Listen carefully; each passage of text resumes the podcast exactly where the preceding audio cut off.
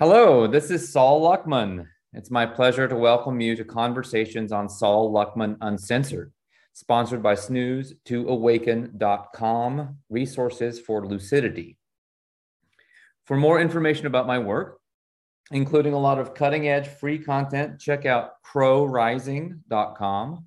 I'm also on Telegram, where I'm sharing daily truth bombs at t dot m e slash Saul Luckman. And I've just created my own Substack at saul luckman dot substack dot com. If you appreciate what I'm doing here and interviewing some of the greatest minds and hearts in the conscious resistance, please take a second to subscribe to my channel or channels and give this video some love, energy exchange. Today, I have the real pleasure of chatting with a next level force of nature in the whole truth, as opposed to the half-truth movement, Mike Wallach, one of the creators of the extraordinary new documentary, The Viral Delusion. I'll put my affiliate link in the show notes. If you watch one documentary in twenty twenty-two, please make it The Viral Delusion. Both skeptics of and believers in germ theory seriously need to watch and digest the game-changing information presented in this film. Aptly subtitled The Tragic Pseudoscience of SARS CoV two and the Madness of Modern Virology, this must-see tour de force for science truth features a who's who of distinguished researchers, doctors, and informed journalists dissecting the quote-unquote scientific papers put forward to justify the wholly fabricated atrocity known as COVID nineteen. Every single major claim is minutely examined and thoroughly debunked. Isolation of the so-called virus, its alleged genetic sequencing, fraudulent P C R tests, variants of the imaginary cause of COVID that exists only as a computer simulation. The upshot of this deep journey through the rabbit hole of rabbit holes, one many are so brainwashed by the lies of virology they dare not face, is that SARS CoV two is purely a simulacrum of a virus with no actual physical reality. Moreover, as the documentary painstakingly makes clear, the same appears true for other famous viruses, from polio to smallpox. Thanks so much for joining me today, Mike. How are you? I'm doing great. I'm really uh, honored and, and delighted to talk with you, Saul. Well, you know, I I uh, obviously I I learned about you through um, through your amazing documentary, which we'll talk about. But then I I had the um, the foresight to watch a, a wonderful interview you gave to uh, Doctor Sam Bailey, who was also on this channel not too long ago, and that was a really fun uh, glimpse into your your process for. Uh, you know, how, how you actually ended up uh, figuring out uh, that the virus, uh, the virus concept is a myth and that sort of thing. So I, I, I recommend people, I can even put that in a link uh, in our show that people can go over and watch that interview you gave. Um, I'm really wondering uh, how, uh, how, how the viral delusion is going, what kind of feedback you're getting, um, you know, how, what's your reach been, what kind of criticisms have been brought to bear on it, that sort of thing. Oh, sure. Um, I mean, I think like, you know, I, I think it's going really well. Um, you know, I, I suppose it just depends on what your expectations are and, and that kind of thing. Um, the, uh, the feedback has been um, amazing. I mean, it's just been like so fantastic and, and heartwarming. And um, it's been, it's, it's just been really like a, a very special experience for me to get uh, so much feedback from it. Um, It, like one hundred percent positive in a really wonderful way, except that there were a bunch of people that thought the music was too loud. So we um, I like the music.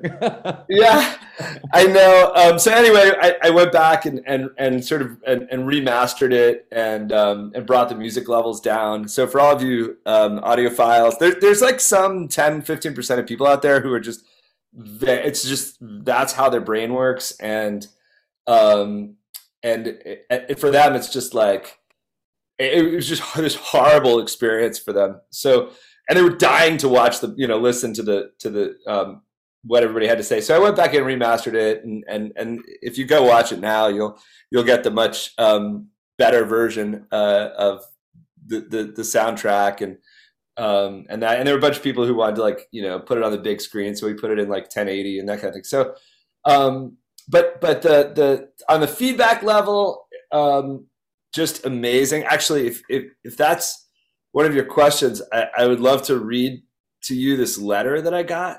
Oh, I'd love that. Yes. Um, I'd ask you for some specifics, like the the memorable feedback that you had received. This this is the most this is the most memorable. I just got this a few days ago, and said, Mike, um, I've been watching The Viral Delusion all afternoon, and I've not been disappointed. It's truly amazing. I'm a retired medical technologist with a career spanning the years from nineteen seventy-one to two thousand seventeen. I worked in molecular hematology for a long time, and I had a seven-year stint in vaccinology in a vaccine control lab, checking quality control on vaccines coming into South Africa. I always thought that doing quality control on vaccines meant that you worked independently, using a quality control that was not what the W H O told you to use. It just seemed wrong somehow. I'm familiar with a lot of the incorrect techniques discussed by the team of The Viral Delusion, from culturing Vero and H E P two C cells for use in measles and polio evaluation to the chemical tests used to evaluating thimerosal levels. It just makes me sad to know that my whole career has been one massive fraud, from cell culturing to sequencing. I hurt, but better late than never. I'm amazed at Doctors Cowan and Lanka and Kaufman and all the rest of these amazing people who've spoken out, placed their careers on the line to get the word out. And though my career was a massive hoax, I will do my best to help wherever I can. I was just like... That's intense. Really intense. You know, I was like, wow, okay, like, it's, you know, it, it's reaching people, you know what I mean? It's like, it's, we're actually communicating here. Um, so, you know, and that's, that. obviously that's a very open-hearted individual who's, you know, willing to, like, think about things in a in a new way. Um, and maybe because she's retired, uh, it wasn't as, you know, big a thing. But so, for, I mean, you know, to me, that, that that's amazing, you know? Um, and then. What an example um, too, can I just say, Mike, what, what an amazing example for other scientists and people who have invested in this model to be willing to consider the evidence, the preponderance of the evidence, the, the monumentality of it and the redundancy of it, and to actually change their minds and open up about their their their experience. I mean, that is so brave of that individual to just say what she said. I'm I'm really awestruck by it. Yeah, it's it's it's pretty amazing, and, and you know, there's I do think there's a lot of like people that are that are open to thinking about all this. I mean, you know, and we're just we're all still figuring it out. I mean, that's the other thing is like I think like the whole thing has just been a very I mean, in a in a way like it, it's like the whole experience of the last couple of years has been so insightful. We've had so many insights, but at the same time, um, it's also just kind of humbling, and you just r- realize how little we really do know. And um, I, th- I find that actually very liberating, and, and it kind of almost brings some of the magic back to the universe a little bit for me. Um, and in terms of the uh, what, what, how little we know about just everything, or about science in particular. Yeah, I don't know. Maybe I shouldn't say we. I should say I. You know. No, but, feel free to use your pronouns. But but uh, but yeah, I, I just you know like I don't know anything, and and. You know, the more like I, I've started to embrace that um, more and more. And, I, you know, it just reminds me of these old, I was a philosophy major in college, and these old like Socratic dialogues where, you know, you know, the figure of Socrates would, would sort of take people apart, and at the end of the day, kind of just get them to admit that life is a mystery. And that's kind of, I, I feel like I'm, I'm finally really truly understanding what he had to say. Yeah, I like that. It's almost like the first step of knowledge is to realize our our total impoverishment in that area. Yeah, I mean, I, it sort of hit me. I, I don't want to get too philosophical, but it, it hit me the other day when I was like this talking about philosophical channel. I just want you to know. Oh, okay, sweet. uh, um, I, actually, I wanted to ask you about that as well in terms of your books and stuff. But, um, uh, you know, I was talking to my son about like um, what do we really know about the stars and astronomy and and that kind of thing? And because I, I think in the same realm, it's it's a lot less than we think, you know.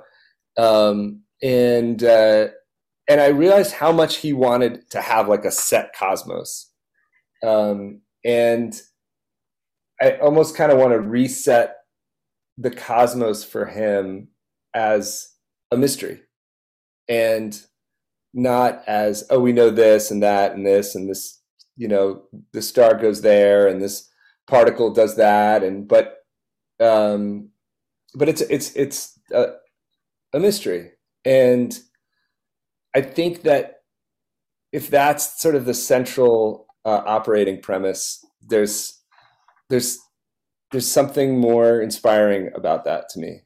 Um, now, now that I've kind of um, gone through this whole process of of recognizing what a fraud um, so much of the science that we take for granted is.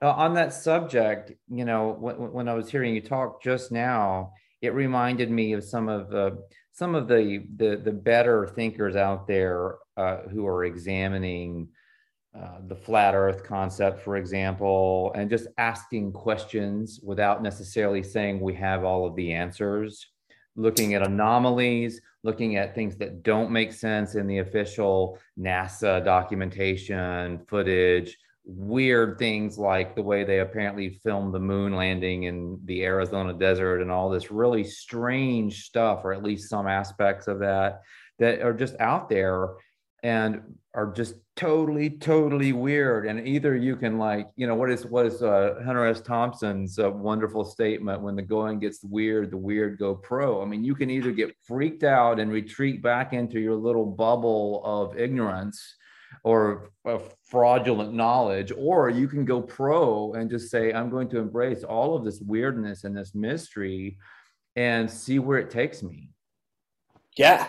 Absolutely. Absolutely. And it's just so much more fun to say, um, let's just embrace it. Let's, there's, there's, there's, you know, there's no, there are no issues there. We're just talking about the mysteries of the universe. And um, what more, what, like, what could be more interesting than that? You know, um, whether, yeah, whether it's the moon landing or, or, you know, the, the, the, the shape of the earth, or political events as they go down, or um, you know, the history of the dinosaurs, or or um, evolution, or just there's a million topics which um, we're sort of, you know, given this like, you know, set of kind of boilerplate note cards when we're young, that are, that we're sort of taught that these, this is supposed to inspire us to go explore these topics, but I think it actually sort of serves the opposite function. And at least it did for me. And every time I discover that there's actually like a, a mystery around one of these topics, I become suddenly interested in it. And, and I actually learn a tremendous amount. And, um, and that's, to me, that's just fun. It's just really interesting to, to realize that there's all this contention around a topic, and to really dig in and and and, and check it out, you know, um, and uh, and then all of a sudden I can read things that I I just my mind wasn't capable of reading before. So you know I, I you know I, I was you know like history, philosophy, that kind of thing has always been really easy for me to read, but science with the sort of quotes around it was always really hard for me to read, um, and. What I've discovered in the last um, few years is that it's actually really, really, really interesting um, because, um, well, I think because the approach that I was guided to take by people like um, Andrew Kaufman and, and Tom Cowan and, and Stefan Lanka and all these figures was to look at the methodology. And when you look at the methodology, it moves it out of the realm of abstract um, ideas to real concrete things that, that human beings do, that they're doing. And it makes it a lot easier to understand what, what they're, what, what's actually happened and what we know and what we don't know. And, um, And that's true for, for other things too. I mean, even for like, you know, globe Earth versus flat Earth, which, you know, to me was like a total, like, you know, the whole flat Earth thing was like a total joke to me in the past, you know, but it's actually when you, when you read the conversations that people are talking about in that field, um, what they're talking about is, is actual like methodologies, like what are the methodologies for solving that question? And the methodologies, you know, for that we're sort of taught as children are just, well, just, just accept it. Just, this is a fact and just accept it. We're not taught the actual ways in which people um, approach these, these gargantuan questions. And um, so, so coming back to, to that, that, that moment there, that, um, that kind of liminal moment where, where people are doing real physical activity, and then that moves into the realm of ideas from there. I, I just think that that to me is, it's fascinating. I, it's all of a sudden that thing that's put in the very back end of these journal articles, and um, if, and then in textbooks, like rarely if ever mentioned at all, is actually like the most interesting part of the whole thing. So you're talking about the methodology, like the way in these science papers in biology, or they'll uh, virology and biology, they'll put how they did what they did at the end as a kind of afterthought in today's papers. Yeah, exactly, exactly, exactly. As um, if it didn't really matter, just believe what we're saying. But if you really need to know, here's this information, as opposed to presenting that on the front end and saying, okay, here it is, here's the way we, we conceptualize this experiment, and we're kind of inviting you to maybe troubleshoot it with us or convince yourself of its validity from the beginning of your reading experience of the experiment. Exactly, exactly. There's there's like, like you know, it, it, it, in like your eighth grade science fair, you know, your methodology w- would be what you'd like, that would be the big poster board thing, you know, that would be what you'd be graded on by any like good science teacher. What was your methodology, you know, and what, what are the uh, philosophical uh, ramifications of that methodology? Um, and how might that, uh, how might your conclusions be um, disproved um, based on the methodology that you used? And so, That that actually is, I think, in a lot of ways, is like this. What I discovered is is much of the issue, um, which is that that that really like child approach, um, where you're just open and honest, and you put forth this, you know, the the the the actual thing that you're doing, right? Like the story of what I went into the lab and I grabbed this, and I and I then I did this, and. You know, and then, and I saw this, and this is what I think happened, you know, like that whole story is sort of pushed aside for, um, for, for, for so much of what we're taken, you know, what, what's, what's taken to be known. And, um, and instead our, our, so much of our society just runs on the idea that institutionally,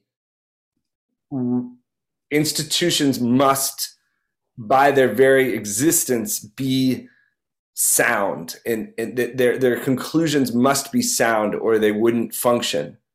And um, that's just not true.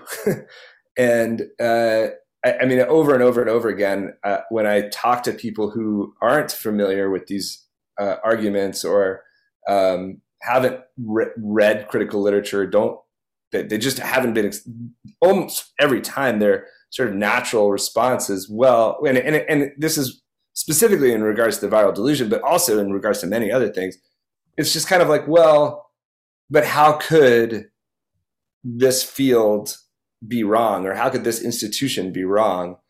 It's not, there. there is nobody's, very few people are actually grounded in the methodologies. We're not, you know, we're not raised to be familiar with those kinds of things. And it's, you know, it's just taught me as well, like, as I think about the upbringing of my own son, like what are, what is, what, what is a real educational grounding? Like, what does that actually look like? Um, and I think that's another just kind of interesting question to, that just pops up, of like another interesting mystery.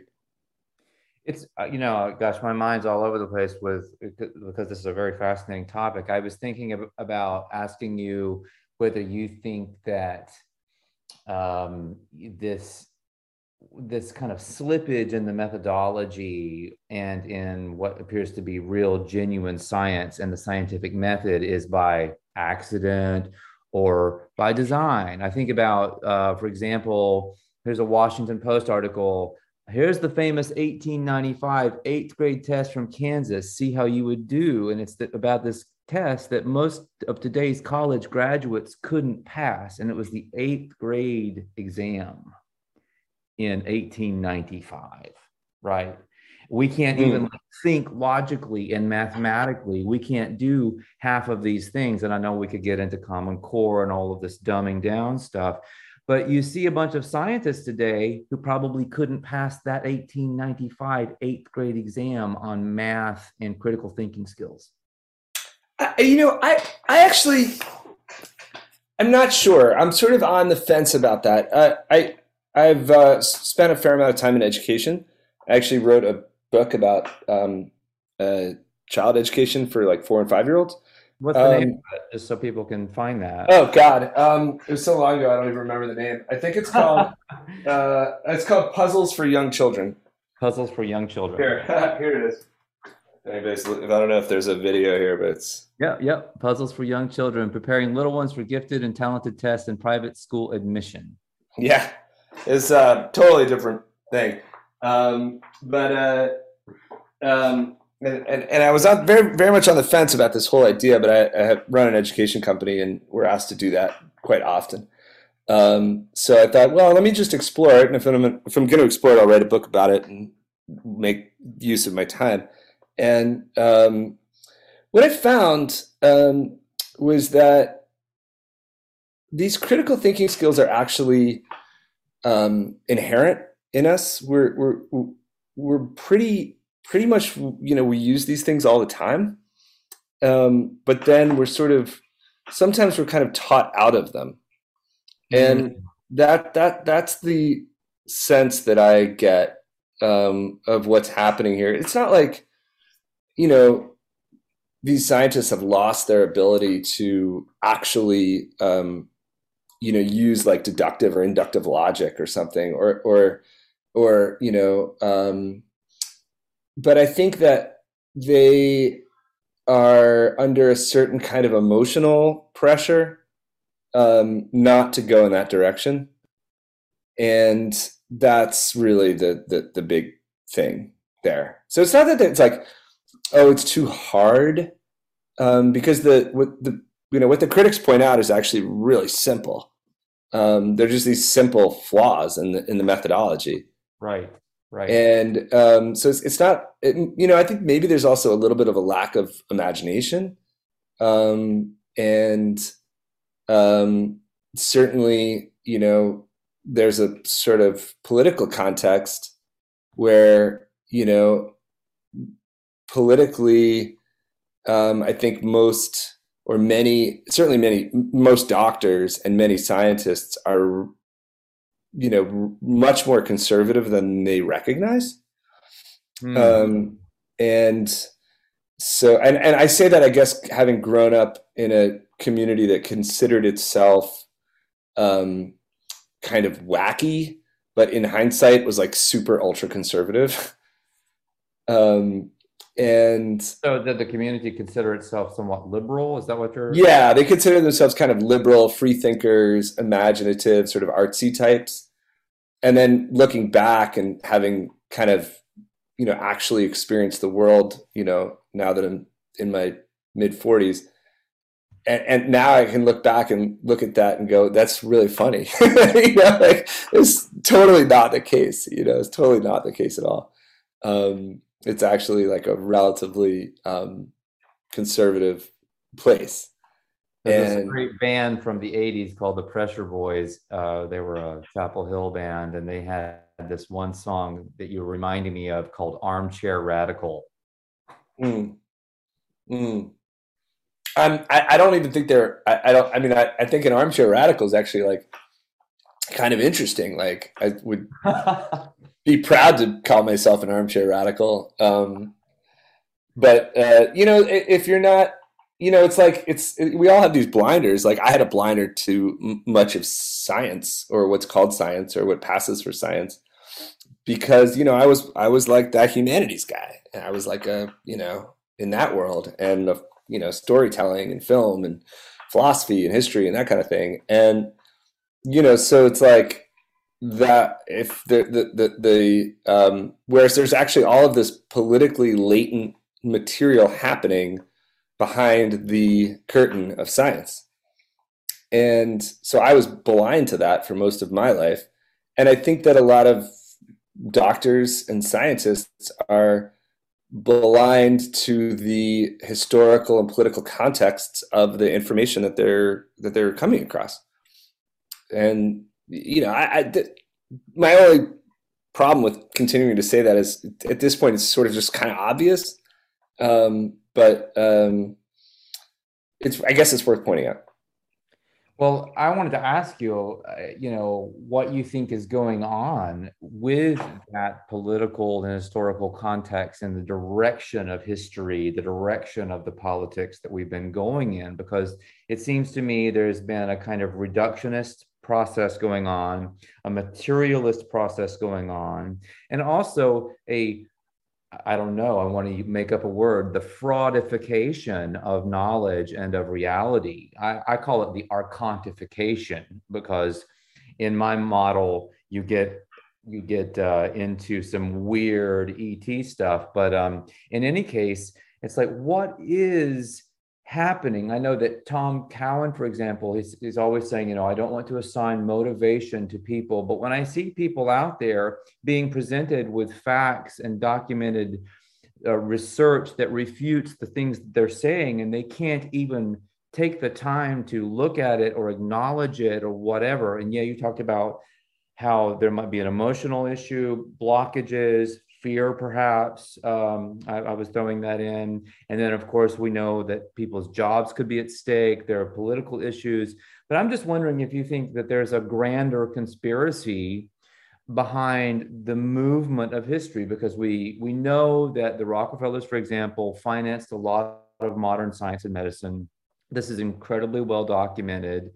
And they have a certain take on how it should be done. And we know that big pharma was related to big oil and petroleum-based pharmaceuticals. And so they got rid of a lot of natural medicines that actually worked. And is this all just about greed and money? Is it about power and control as well? Is there, is there a transhumanist agenda attached to all of this? I mean, these are the questions I think that a lot of people ask. Most of most of the responses to it are necessarily in the realm of speculation, but that doesn't mean we can't speculate. Yeah, it's funny. This is somebody was just asking about me about this, and and yeah, I mean, let's speculate together. I think it's interesting, and um, you know, I, I wish I had like a, a a pat answer for you, but again, I guess there's a certain um, openness to the mystery, right? I think at the end of the day, there's uh, it's a mystery, and we're not going to like put a, a pat answer on it, and that's okay. And I'm I'm learning to live with that um, because again, the world becomes um, more interesting that way, and um, uh, we're all more open to continuing to learn that way. Um, but then when we say, okay, it's a mystery, but now I, I think that can open us up to say, let's bring up like fifty million different things that we see going on and try to like connect the dots as best we can. Um, so like, where do we even begin on that? Um, let, let me ask you a question. I can help. I can help begin that. Who do you think is at the top of the deep state structure? Who or what is going on at the very top of what's moving things? Is this even people? Is it just historical currents? Are we talking about archetypes or something Jungian here? What's going on? Okay. Um, I think that there are different, um, there, there are many factors. And um, before we sort of jump to the top, um, I think even maybe saying that there is a top is maybe not quite right, um, but not quite wrong either. Um, I think there are probably like numerous tops, and um, compartmentalization.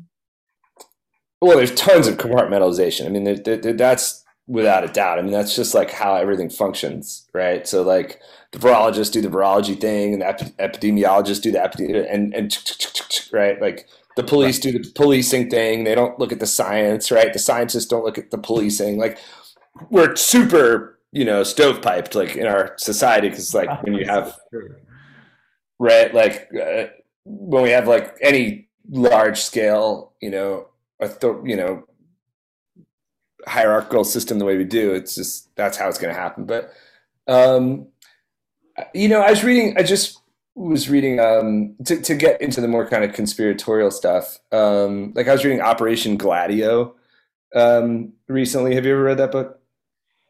I've only read summaries of that information. I've never actually gotten into the text. It's it's really good. It happens to be in a, in an area where I I knew a huge amount about the um, just the edge of that book, um, and like just all on the edges of that book had been a huge big area of research for me uh, for years before that. So when I read it, I was like, oh my God, this is really.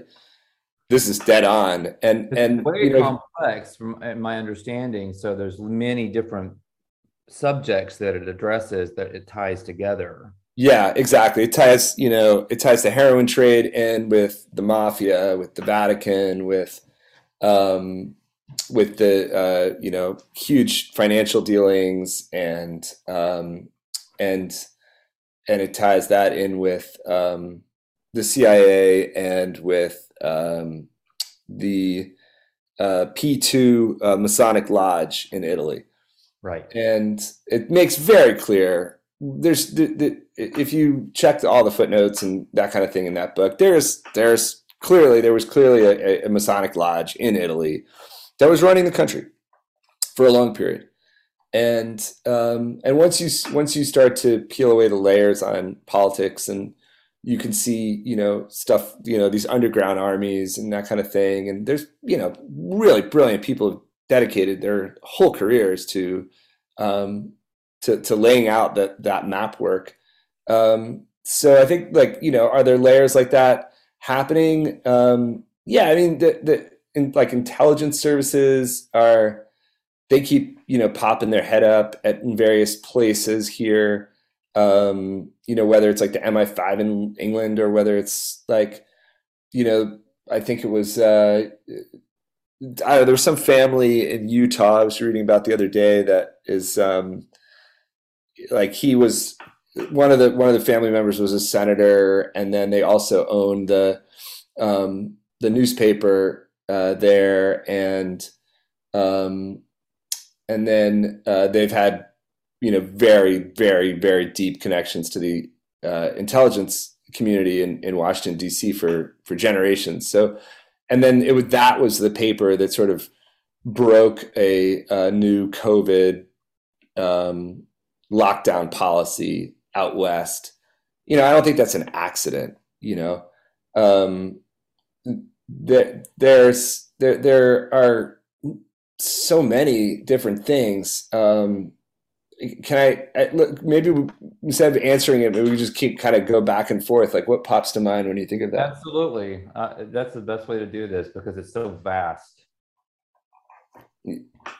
Um, yeah. I mean, there's also, I mean, you know, I, I don't want to put out like, I don't want to deny like spiritual trends as well, you know, of, of narcissism, of fear, um, you know, social fear, like kind of like spiritual stuff that Matthias Desmond points out of, of isolation. I'm talking pre-COVID, you know, um, uh, I think um, a sense of um, self-doubt that are has been instilled in us by like parenting, by our um, society in the way that uh, we, we're sort of forced to compete without a sense that everything's going to be okay if we, um, you know, if if we're good people, that everything's going to be okay, right? But that that's not true in our society necessarily, or at least we're, we certainly it, there's a lot of ambivalence around that.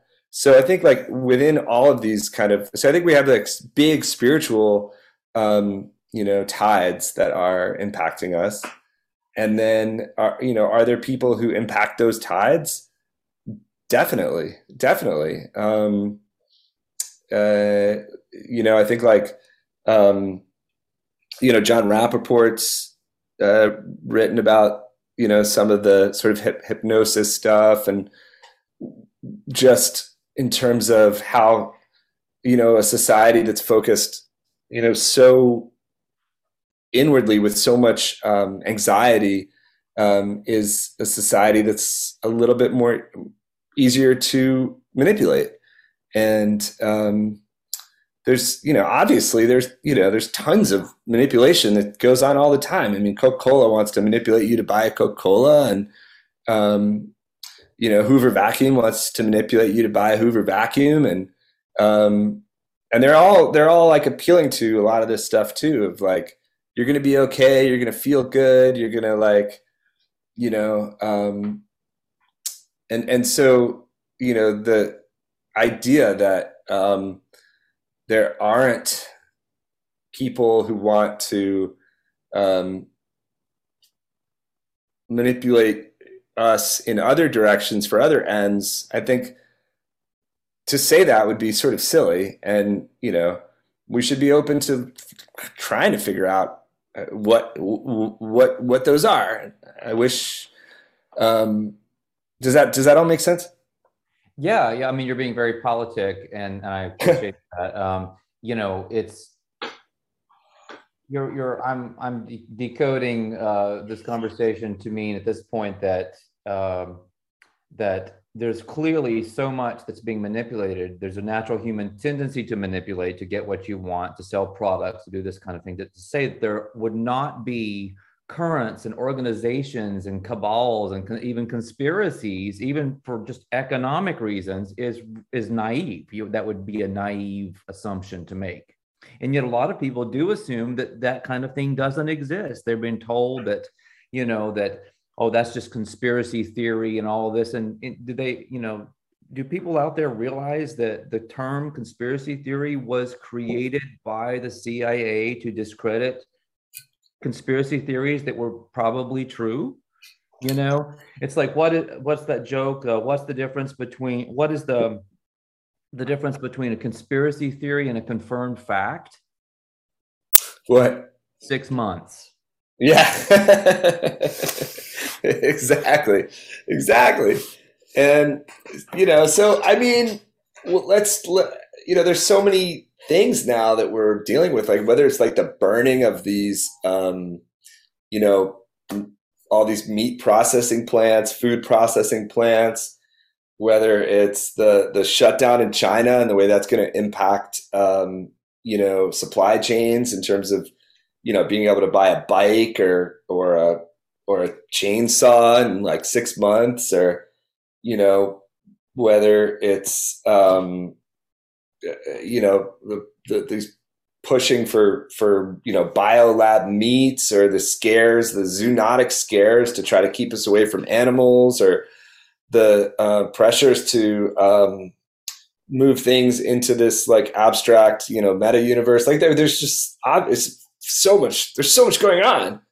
It's like, holy crap.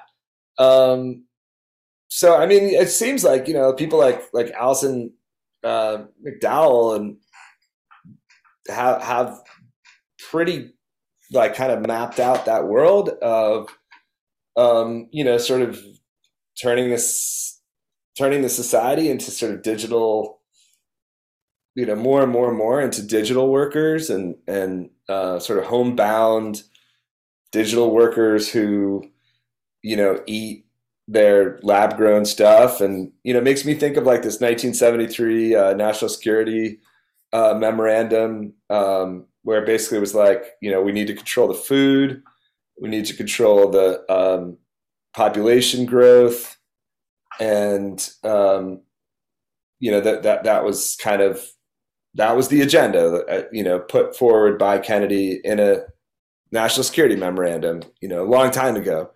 Um, so, I, you know, it's like, I don't know. It, uh, any, any, anything I missed? Well, you know, I was formulating my own way of kind of summarizing where I'm coming from. And I want to go back to COVID for a minute and look at this kind of fake virus and the, the fake narrative around virology.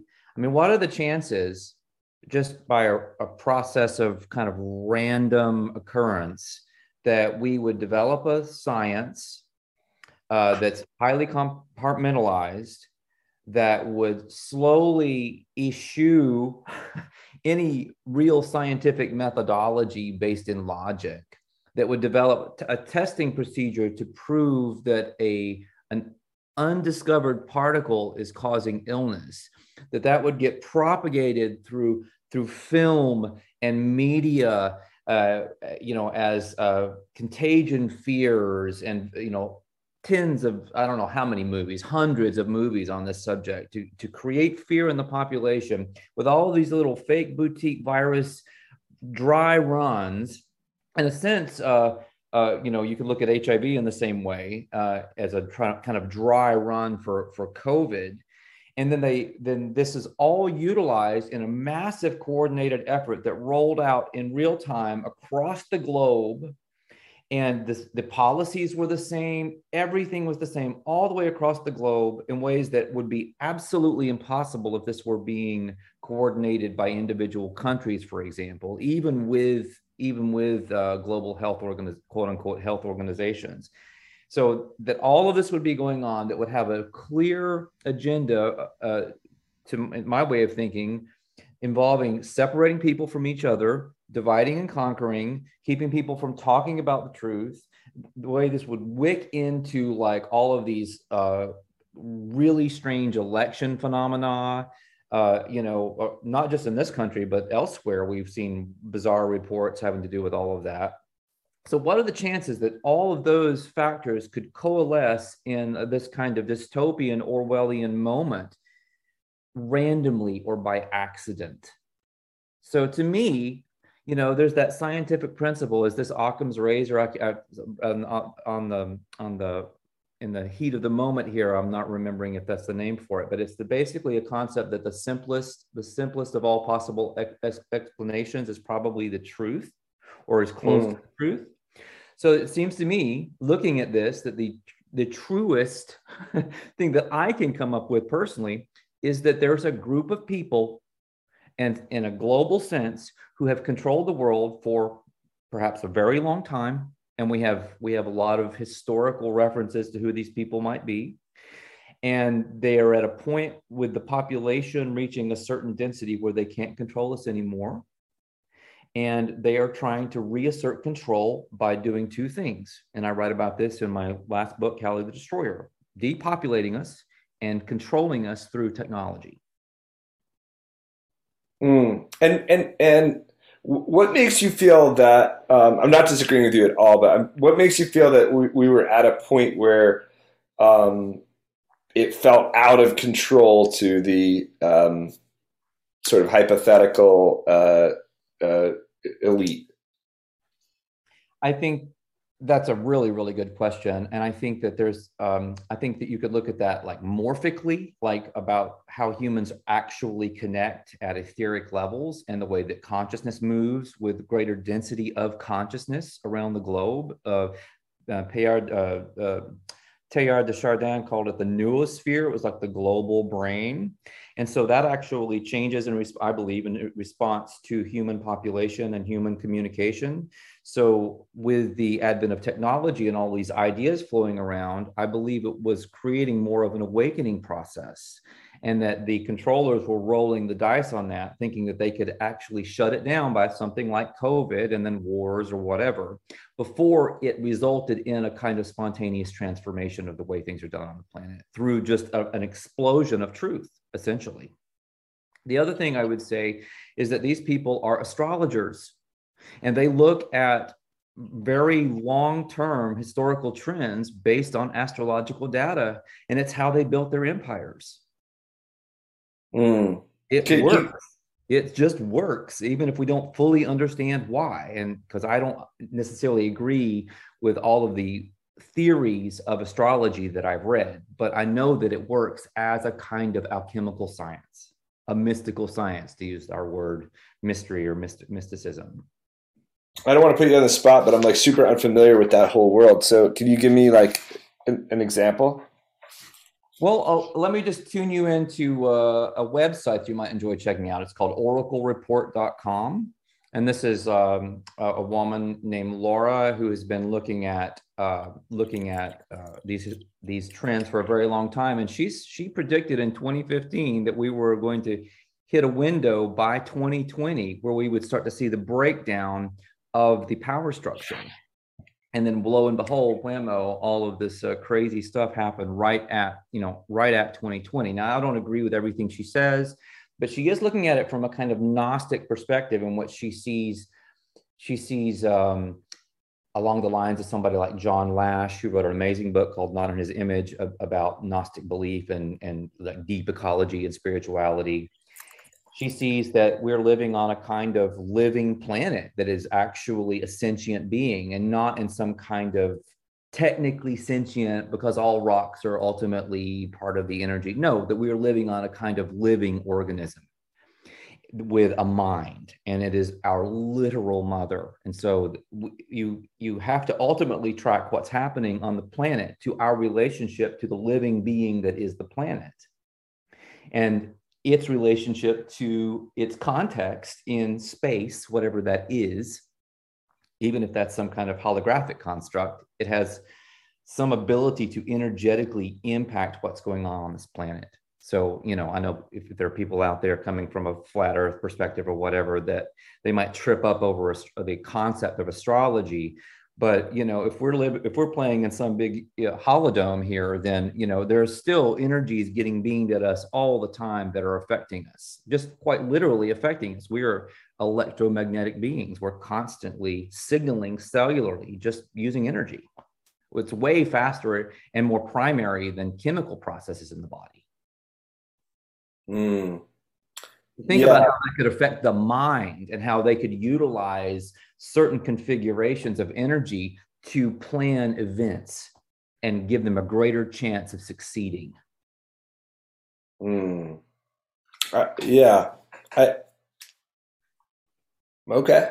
I mean, you know, I think, um, y- yeah, I mean, I think that's, that's certainly um, like worth, I mean, it, for me, it's just kind of like worth investigating. Like I, I haven't really investigated that, that side of, um, but, uh, it, you know, things are weird. I'm, I'm, uh, I'm, I'm talking to, uh, no, I just had lunch with a, a, a astrologist yesterday who, so all of a sudden astrology is coming at me like, boom, boom, you know?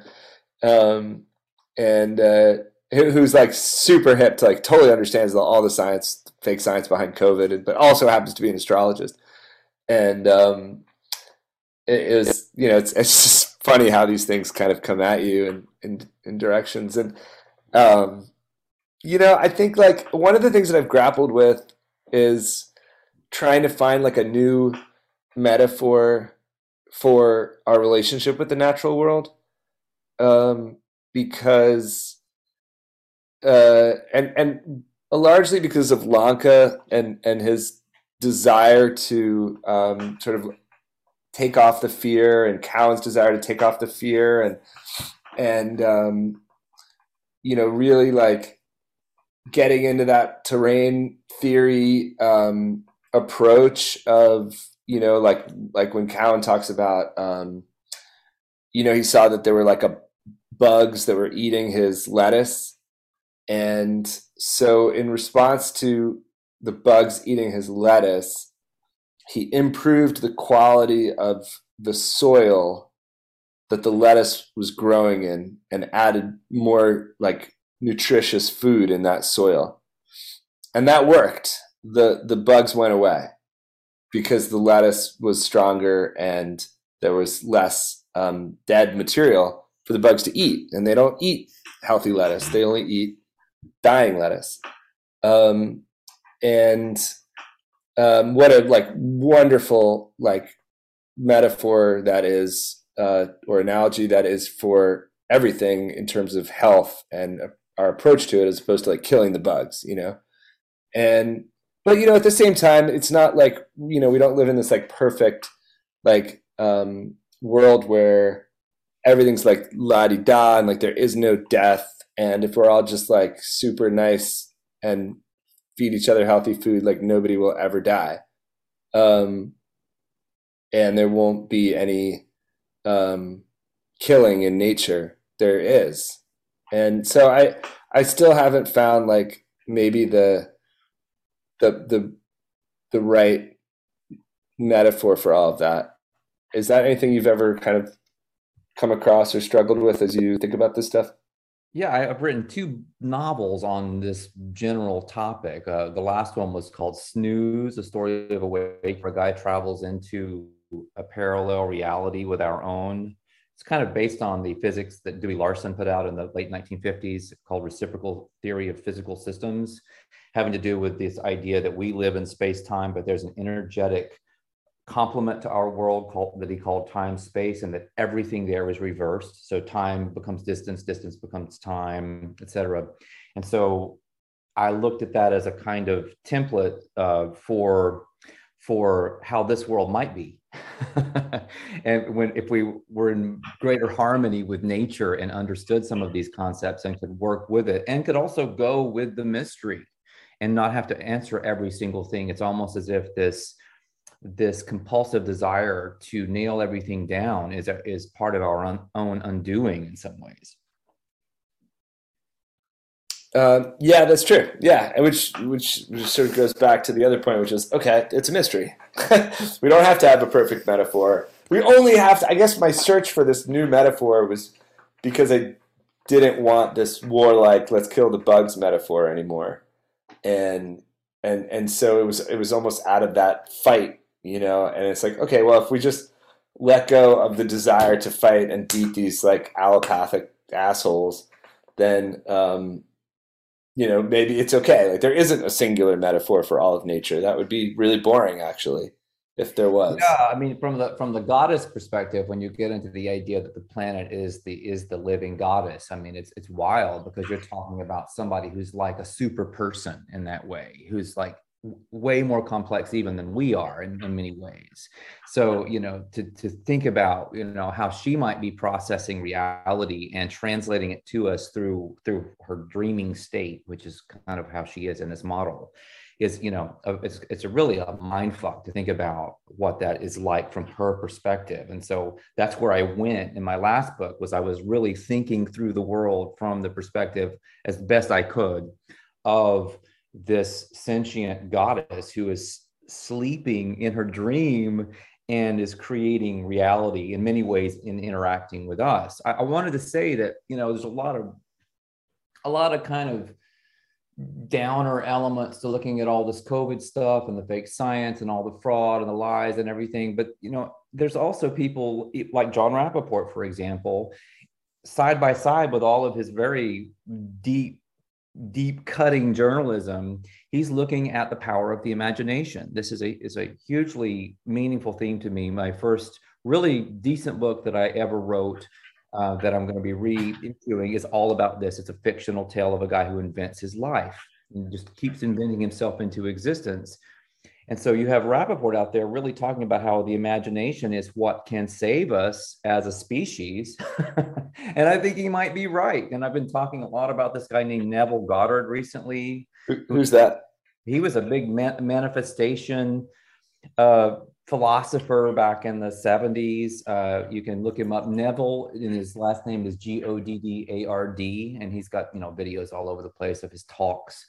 And he's really writing about imagination and how the imagination actually works and how to use it to create outcomes. I got to thinking, like, he would have said about those bugs, he would have said, go to the feeling you would have as a farmer, as, as a gardener, when you've when you've harmonized your own environment to the extent that the bugs are free to go. Just think how how excited you would be to have solved the problem one way or another.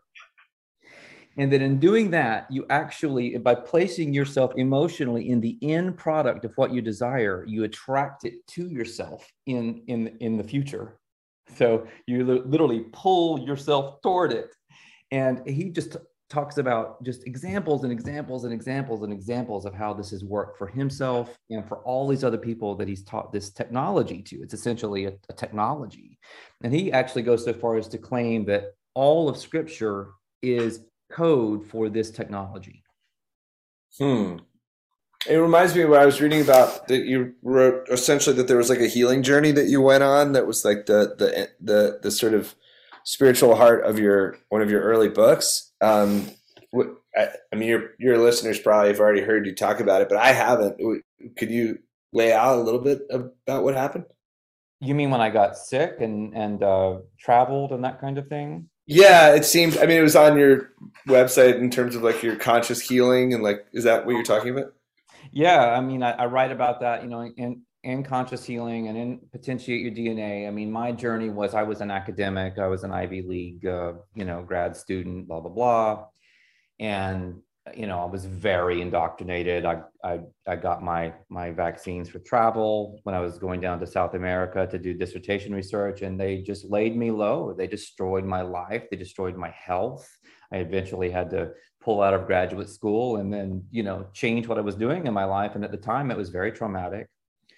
And I, at some point, out of desperation, not because I was heroic or anything like that, I just went with the mystery and I started looking into things like energy and energy healing. And I ended up becoming a practitioner of a kind of allergy elimination technique that has helped a lot of people with a number of different types of food and environmental allergies. But that was my, one of my introductions, along with studying Qigong, to this kind of esoteric world of energy and how it can be used for healing, but also maybe transformational purposes.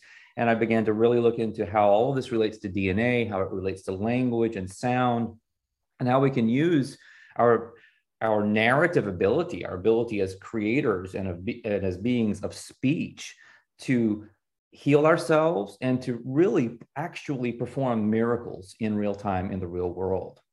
And so I see that playing out, you know, in people like Neville Goddard's work. I see what John Rappaport's writing about.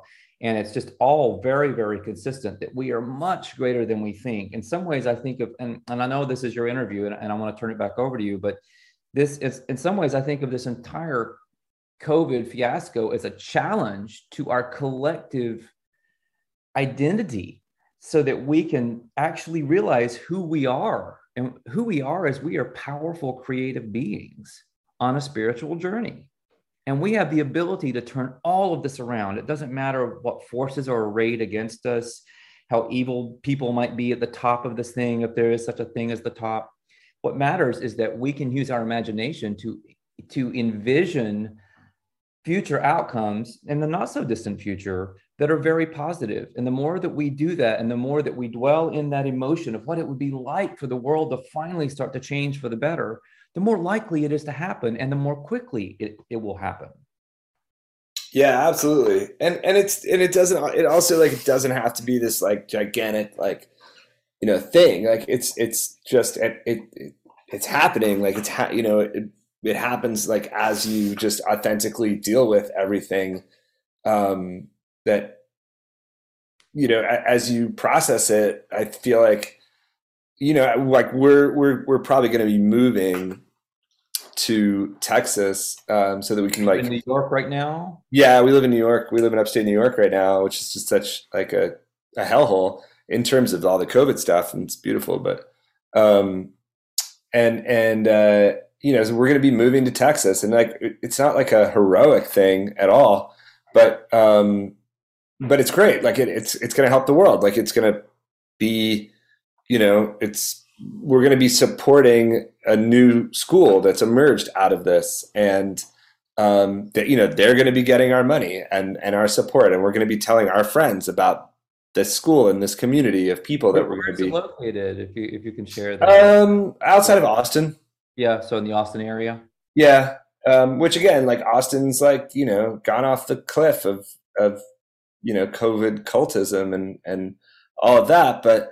Um, you know, hopefully we'll be able, you know, like I was, I was there the other day, I was just talking to this guy at a restaurant and he was like, you know, we had a whole in- interchange and it was really positive and he was really excited to meet me and I was excited to meet him. And it was just part of this kind of natural process that I think you're talking about. So, um, I, you know, I, you know, and then like, you know, I want to like sell my movie and stuff and, and, um, get it out there more and more. And sometimes I feel really frustrated, you know, because I want everybody in the planet to see it and, you know, let's go already. Um, but uh, at the same time, you know, I've kind of like, it's kind of cool. Like I've kind of put myself in this situation where I'm like trying to figure out how to make that happen, you know, and it's like an interesting problem, like to have to solve. And I sort of tinker and try this and I try that. And, um, And, uh, you know, it's not obviously, you know, nothing happens overnight, but, um, but it's, it's happening. It's, it's all happening. Just exactly what you're saying is happening. And, um, and I think like, again, just like embracing that without having a clear cut path for how it happens and, um, or, or set deadlines or set expectations, but just, um, you know, going with it and, it, you know, what does it do to the spirit when you sort of re- respond in one way versus another way? Um, I've noticed that I am, you know, a happier person when I like think in, in this way, like when I like am able to look at methodologies and think about them and talk to them about, you know, talk to other people about them, even though they may think I'm totally batshit crazy.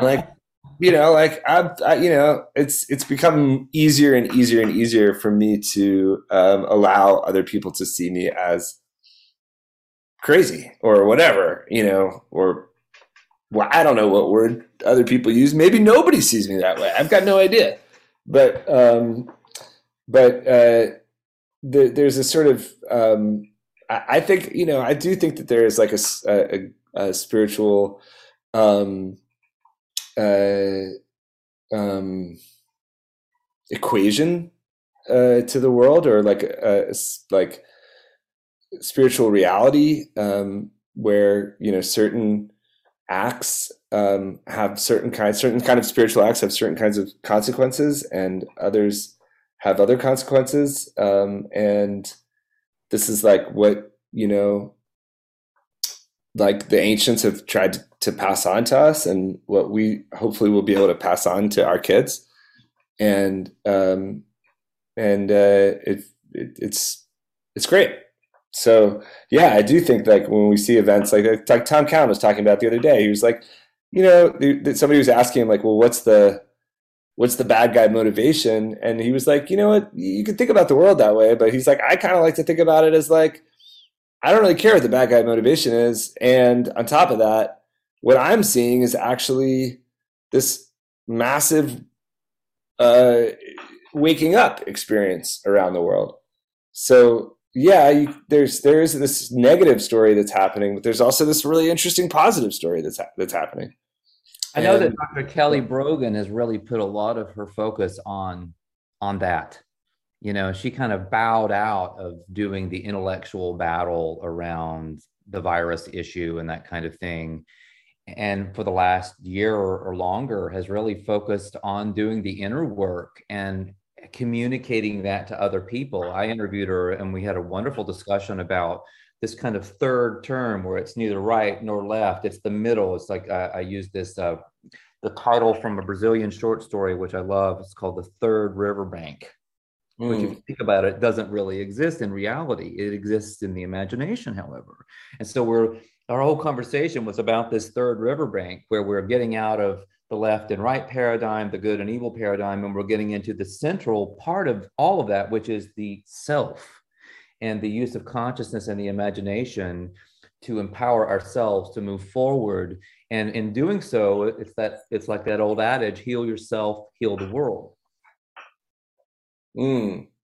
Um, yeah, definitely. I mean, you know, and at the same time, it's like, we can't be completely swallowed up in that. We have to like protect ourselves and be aware of like what's going on around us. And, you know, you know, like whatever, like maybe, it, maybe it's move, maybe it's, you know, hang out with, you know, different people, or um, maybe it's, you know, who knows what it is for different people, you know, like changing their accountant or something. I don't know. But, um, but uh, yeah, like there's this, that, that is a good um, place to be as well, I think. And, and there's a time for that too. I mean, and you know, right now, I mean, I think like my spiritual work is probably, you know, has been, um, you know, very particular over the last couple of years. It's just kind of like trying to, you know,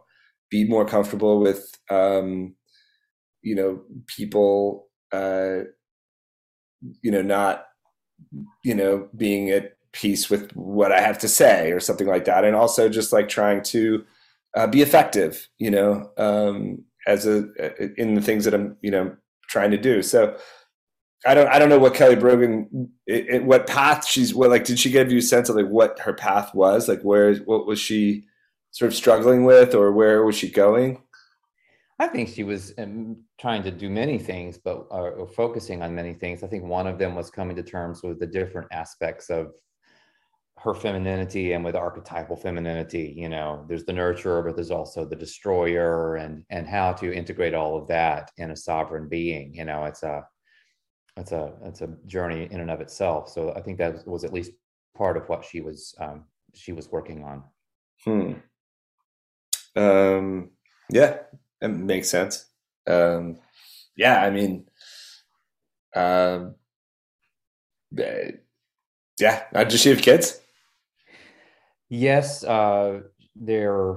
I think she was. Maybe just one or, or two. I think uh, I, I, the one I'm thinking of might be a teenager at the moment. Um, I know that she was she was uh, uh, divorced, and then she remarried, and I, I hear that she's uh, splitting up again. This was with um, she was married to Sayer G, who started Green Med Info, mm-hmm. and so um, I don't know anything about any of that. It's just what I've heard through the grapevine, or her her own newsletters and that kind of thing. So I'm just uh, tuning into that. You know, one thing I thought of, I have a pragmatic uh, thought, and then I had, had a little imaginative uh, thing we could do, maybe, if you're into that. I did it with uh, Doctor Sam Bailey, and she got a kick out of it. But the first thing is, um, I try to identify like where the energy is happening online. And it seems to me that a lot of is a lot of stuff is going down around Substack right now. Yeah, definitely. And so I, if you, I don't know if you have a Substack, but I would be happy if you developed a Substack. You know, I can put you on my little roster where people would see like your channel, you know, oh, cool. So I'd be very happy to do that. So if you decided to start a sub Substack, one of the things you can do, they've, they've just in, introduced a video on Substack, and I, I, they ask you to apply if you want to post video. So I posted a recent interview of mine. Mm. So you would be able to go in and, let's say, post uh, a segment of your documentary or whatever. You can also create a paywall with all of that, and you can sell the documentary as part of your your um, your offerings. So you could have free and paid content. And you can develop all kinds of mailing lists. You can import emails. You can really uh, grow your um, your subscriber base very quickly and, and generate a lot of momentum that way. Wow. Okay, that sounds great. I'm sort of in, in, I'm, I'm intrigued by that for sure. Um, it, you know, it's kind of like one of these things where it's like, I don't I don't have time. Like, yeah, I'd love to, you know, but like, ah, do I have time? Trying to well, do this because, super simple. So that's one, I mean, because I'm not a techie at all, so it's mm, very very simple. Mm. Um yeah, that's great. uh I'm gonna check it out, and I would love to do, yeah yeah that'd be great to do some kind of um you know shared you know, whatever, like, you know, circles or, or however it works. I don't really know. I would, I would do, I would, I would put you on my little list anyway, even if you didn't put me on yours, because I mean, I just, you know, I believe in what you're doing very, very strongly. Um, and with that in mind, I thought we have just a few minutes left. I, I wanted to, if you'll indulge me, let's imagine a year from now, put yourself a year from now. Let's do a little Neville Goddard'ian, uh, empowerment of the outcome here. Okay. Okay. So a year from now, I'd like you to just feel what it would feel like for this movie and any other projects that you have going on to really be making it in a way that would feel extremely satisfying to you. Mm. It would be reaching out and, and really making an impact, reaching the numbers that you want uh, your, your work to reach, and also getting the kind of responses that you really want. And just feel like what that would be like. And you can also imagine people in your life seeing your success and commenting to you very enthusiastically about it. People who love you, people who support you, giving you high fives, thanking you sincerely. You can see their faces. Do they kiss you on the cheek? Are you hugged? Are you loved? Are you appreciated? And you feel those emotions. Sounds great. So another thing you can do, these are little tiny techniques, is you can take that at night when you're going to sleep, and you can just focus on that kind of thing and just fall asleep feeling that way. And another thing you can do is to imagine, um, well, that's a whole other exercise. Um, maybe we should we should cut it off there. One of the most powerful ones is the going to sleep part of it. Mm. You can you can also engage in dialogue where you you talk about the event as if it were already in the past, that your success already happened. So, Mike, do you remember when we were talking a year ago, and you were a little bit frustrated? And you you felt like you your movie was really good and it had had some success and it had reached people, but you really knew that it could and should reach more people. And you were exploring ways for making that happen. We had this funny little conversation about using the imagination, and you're like, I don't know if I believe in that. But then you tried it and you did it a little bit. And all of a sudden, all of these doors started opening. You had people show up from other who speak other languages wanting to subtitle your movie for free just to support what you were doing. Suddenly you had a movie that was subtitled in fifteen different languages. It was all over the place. It was professionally done, and everything just took off. People were wanting to interview you on larger platforms. You had people approaching you with, with, with uh, money, funding for other projects. You had to turn some of it down. You didn't believe in it, or you had other things you wanted to do, and you were able to really move your filmmaking career forward in ways so that were so fast it made your head spin. Do you remember that conversation we had? yeah yeah you didn't believe it. I have a hard time believing it. I do have a hard time believing it. It's funny. That's funny. Um yeah, man, I uh I feel um you know, it's funny, it makes me feel kind of like um makes me feel kind of like selfish and embarrassed when when when we when you do that. Oh, that's interesting. That's interesting. Well, I didn't mean to make you feel uncomfortable then anyway. No, no, it, it's just I I just noticed that that's how it makes me feel. So I don't know if that's like typical or if that's not typical. I just don't know. I think um, that can be. I think that can be a response. I know that um, what, what is counseled, you know, when Goddard is doing his wonderful talks, and he's really fun to listen to, is that, you know, really, there's no, there's no, absolutely nothing to be ashamed of. If you're working within the golden rule, then you're, you're good to go. You're golden. Mm. Mm. Yeah, I think that's good to remember.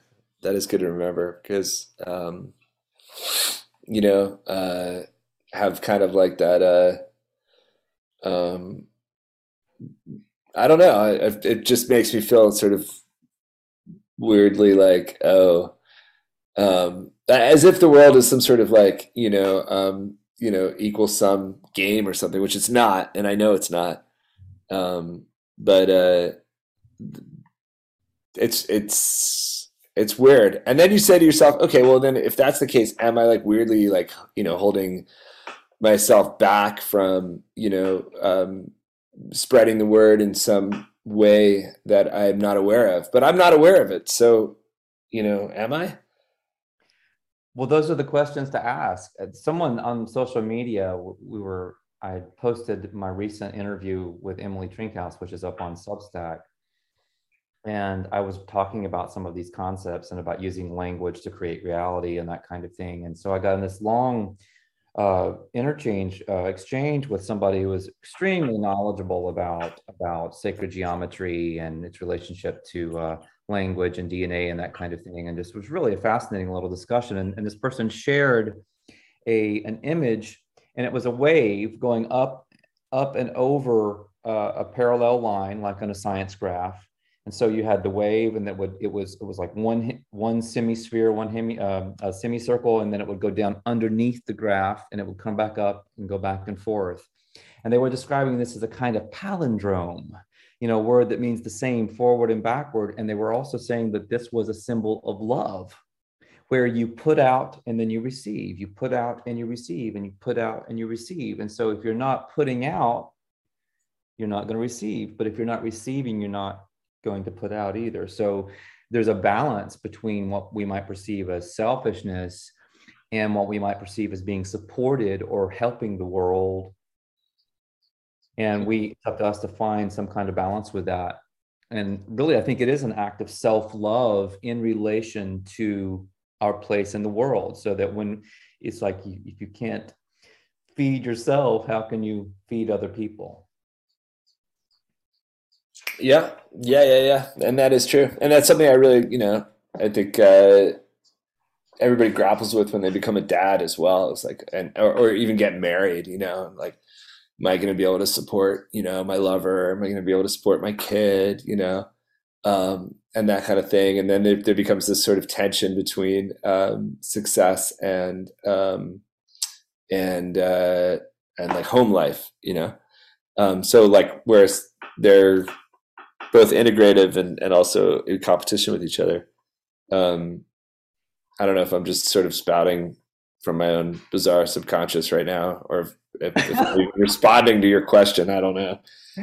I just think you're processing. It's a funny thing. I, a lot of people, when they encounter some of this material and these concepts, uh, they go through a, just an interesting portal of consciousness, and they begin feeling strange emotions and that kind of thing. And I'm not saying you're necessarily doing that, but it's, it would not be uncommon for, for you to be experiencing that. How do people, like, how do other people experience the, this, this experience? Oh, I, I mean, people can have literal physical detox talking about this kind of thing, this kind of transformation. They can have, they can feel their body move. They can have spontaneous chiropractic adjustments. I mean, all kinds of things can occur when, when this energy, which is a conscious energy, it's related to, to what's been called Kundalini. It just begins to flow through your body, and it can make you feel hot. It can make you sweat. It can make you feel uncomfortable. It can bring up sexual stuff, because it's also a sexual energy. It can bring up ex- stuff having to do with expression, or, and because it comes right up through the first chakra, it can tap into uh, really basic needs. And, you know, am I going to be supported? Am I going to be able to feed myself and my family, et cetera? Mm. Mm-hmm. Um, harnessing yeah. that immense pow- creative power of the imagination. And if you've got any blockages at all, um, then if those begin to be removed and this energy starts to flow in, then that's, uh, you know, that's a change. Yeah, absolutely. I mean, absolutely. Um, you know, even one, uh, what the, the littlest inspiration that comes from every conversation is always like, such gold, you know, um, without, without a doubt. Um, and, and is this kind of the process that you went through when you were doing conscious healing? Yeah. I mean, it led me to a technique for using vowels and chanting, you know, music to speak to my own D N A, to work on my relationship with my energy body. And then that was, that reciprocal relationship ended up healing me. But it was also a movement of imagination. The whole process was being willing to go into the mystery through imagination, by kind of suspending judgment, by embracing the adventure, which I write about in Beginner's Luke, which was my first book on the imagination. It's just going with the adventure and not and not second guessing every single step. There's that huge danger that so many people fall prey to, which is the, the paralysis through analysis construct. And that's, um, you know, that's really difficult for us intellectuals, just to be honest, because that's kind of, uh, that's just, I guess, our, our, uh, you know, our character a little bit, is to just think things through a lot. And sometimes I think it's possible to overthink, especially when you're getting impulse to move in a certain direction. And if you sit there kind of teetering on the edge of change and never changing, then that's a very frustrating situation to be in. Mm. Um, yeah, definitely. I've definitely found that, like, just kind of moving and and taking steps and trying to make things happen. I mean, certainly, like, in making this, like, documentary, just just doing it, you know, just doing it has been great, you know? Okay. And it's a big work. It's like a, you know, it's like a, a very large achievement. I mean, you spent a lot of time, and it's it's a lengthy documentary. It's meaty. Yeah, and and but but again, like, right now, like, it's not even like right now the the the work is is this sort of weird, you know, publicity thing. You know, like, that's an it's this whole other animal, which is a. With, you know, it's it's like a different game of Go or whatever, and you're like, okay, now we have this other game of Go. Like, that was a cool game. That was really interesting. I'm sort of mostly sort of play it, feel like, okay, like, you know, said my piece, like, figured out, I think, told an interesting story, um, and um, and then now it's this other. There's this this somewhat interesting, fascinating other game that's also, like, elucidative in terms of what how how does our society work? How do how do messages travel through our society? Um, is it uh, there are these, like, weird places where the pragmatic meets the spiritual meets the, like, bizarre, um, in terms of, like, how do you even think about it? You know, um, and you just see all these different, you know, whether it's, like, you know, programs that, like, search Twitter, or whether it's, like, um, you know, finding the perfect, you know, philosophical meme, or, um, you know, uh, calling the right friend at the right time, and, you know, happening, you know, just sort of happenstance happening. I, I don't know. Um, It's, uh, but it's interesting to present yourself with the problem. I'll, I'll put it that way. I think about authenticity entering the mystery, and that's marketing in, you know, this social age. You know, you really just put yourself out there authentically without knowing exactly how it's going to happen, and magic can really occur. And I also think about it, it was either Rothko or Lichtenstein, one of the great artists, who said, who claimed that he painted one day a week, and he marketed five days a week, and he took a day off. That sounds exactly right. That sounds exactly right. That's very, that's a great, like, quote to know.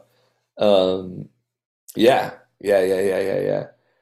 And, and, and, and now we know his name, whether it's Rothko or, or, or Lichtenstein.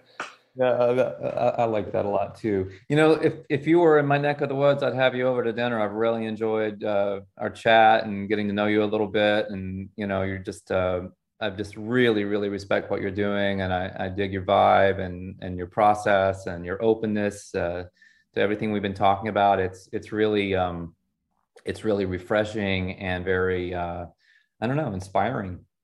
That's nice to hear. Where, where are you? I'm down in Florida, um, in uh, north northeastern Florida. Oh, cool. North. So up around Jacksonville, Saint Augustine area. Oh, okay, cool. I was just, I was actually just there. That's uh, that's really nice area.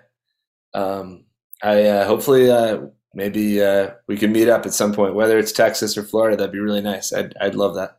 Well, I know it would be out of your way, but if you ever wanted to swing by, you know. Uh, You're, you certainly have a an, inv- an open invitation. I'd love to get together and uh, hang out a little bit.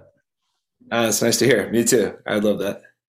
Well, listen, my friend, um, I I will I will uh, put all this together. I'll, I'll send you uh, the information when it's available, and uh, we'll go from there. Maybe we'll chat again one of these days. Okay. All right. Um, cool. Um, yeah. Thanks. Uh, thanks for having me on, on your show. It's been, it's been, this has been really nice. Yeah. I've really enjoyed it too. Okay, cool. Okay. All right. Bye, man.